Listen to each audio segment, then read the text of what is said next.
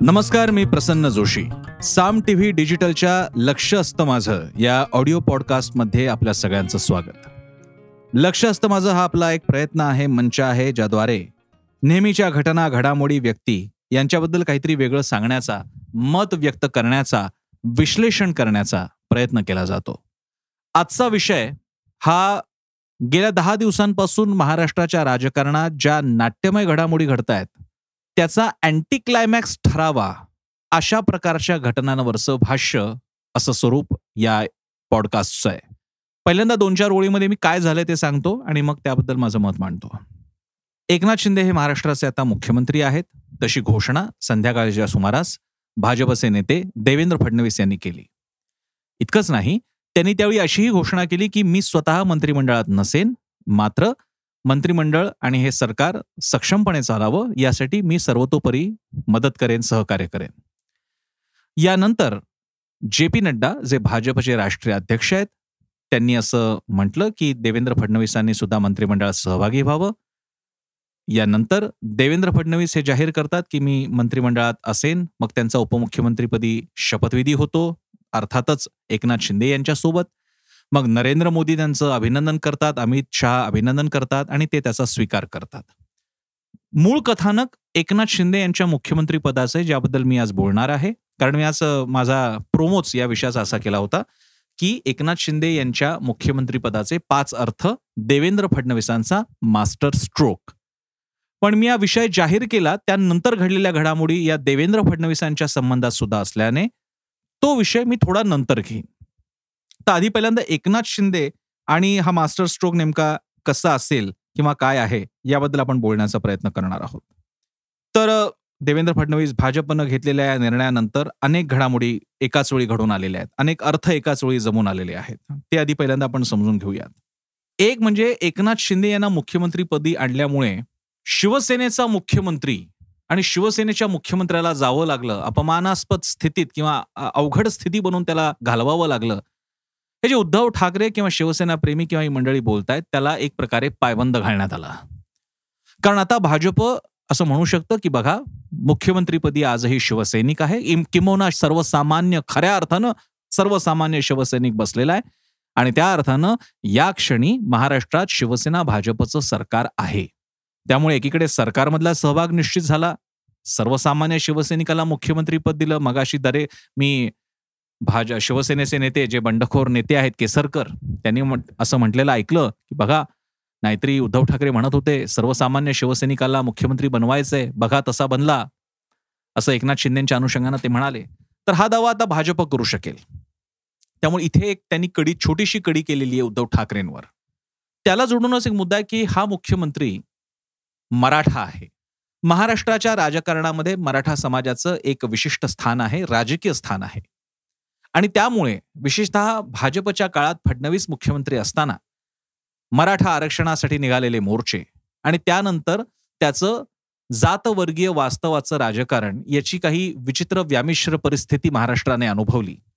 ती पाहता आता एकनाथ शिंदे पर्यायानं मराठा मुख्यमंत्री असल्यामुळे भाजपला हे सुद्धा सांगता येणार आहे की स्वतःकडे पूर्ण ताकद क्षमता असताना आम्ही मराठा व्यक्तीला मुख्यमंत्री केलेलं आहे.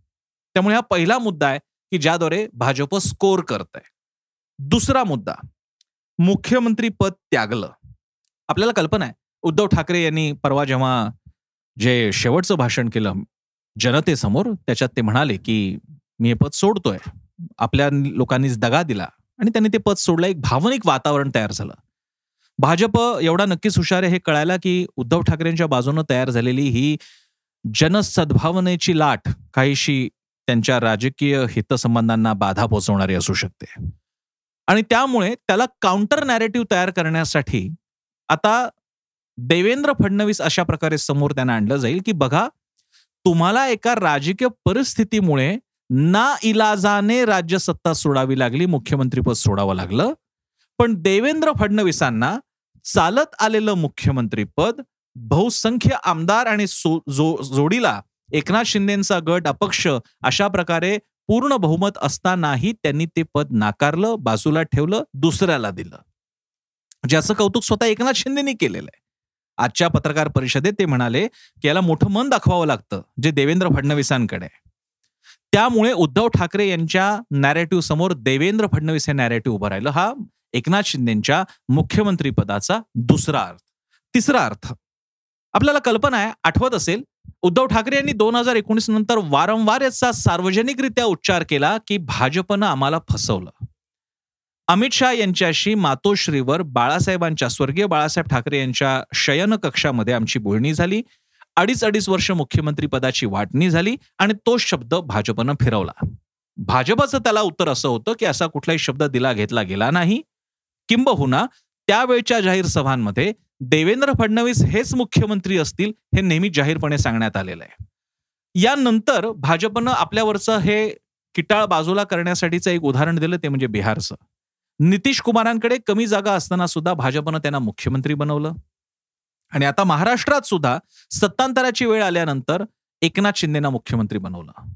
सांगायचा हेतू हा की भाजपा काय दाखवून देऊ शकतो की आम्ही जर का शब्द दिला असेल आम्ही भूमिका घेतली असेल तर भले आमच्याकडे बहुसंख्या असली तरी दुसऱ्याला मुख्यमंत्रीपद आम्ही देतोच. आणि यावेळी तर त्यांनी ते शिवसेनेलाच दिलेलं आहे. एकनाथ शिंदेना दिलेलं आहे. त्यामुळे उद्धव ठाकरे यांच्या या मांडणीला एक जोरदार टक्कर देण्याच्या दृष्टीनं ही मूव ही खेळी पाहावी लागेल. चौथा मुद्दा. शिंदेना ताकद देऊन शिवसेनेचा ताबा घेणे. विधिमंडळ शिवसेनेवरती शिंदे गटानं यापूर्वीच दावा सांगितलेला आहे. आमचा व्हीप हा आता स्वतःला शिवसेना म्हणवणाऱ्या आमदारांना मानावा लागेल ज्याच्यात आदित्य ठाकरे सुद्धा आले. आणि पर्यायानं विधिमंडळ शिवसेना म्हणजे आमचीच शिवसेना असं ते आजही म्हणतायत. याची पुढची आवृत्ती म्हणजे शिवसेना पक्ष संघटनेवर दावा करणं पण ती लढाई थोडी जास्त किचकट कायदेशीर आहे. पण विधिमंडळात जरी त्यांची शिवसेना एकदा का निश्चित झाली आणि त्यांना ती मान्यता मिळाली जी होण्याची फारच शक्यता आहे. कारण आता विधानसभा अध्यक्ष वगैरे भाजपचेच असतील. त्यानंतर विधिमंडळामध्ये शिवसेना म्हणजे एकनाथ शिंदे हे समीकरण स्पष्ट होईल. ज्याद्वारे आता विचित्र स्थिती अशी होणार आहे की आदित्य ठाकरे आणि उर्वरित शिवसेनेच्या आमदारांना याच बंडखोर आमदारांसोबत बसावं लागेल. मनातून ते विरोधात असतील बसताना ते सत्ताधारी वाकांवर असतील आणि समोर असतील काँग्रेस राष्ट्रवादीवाले.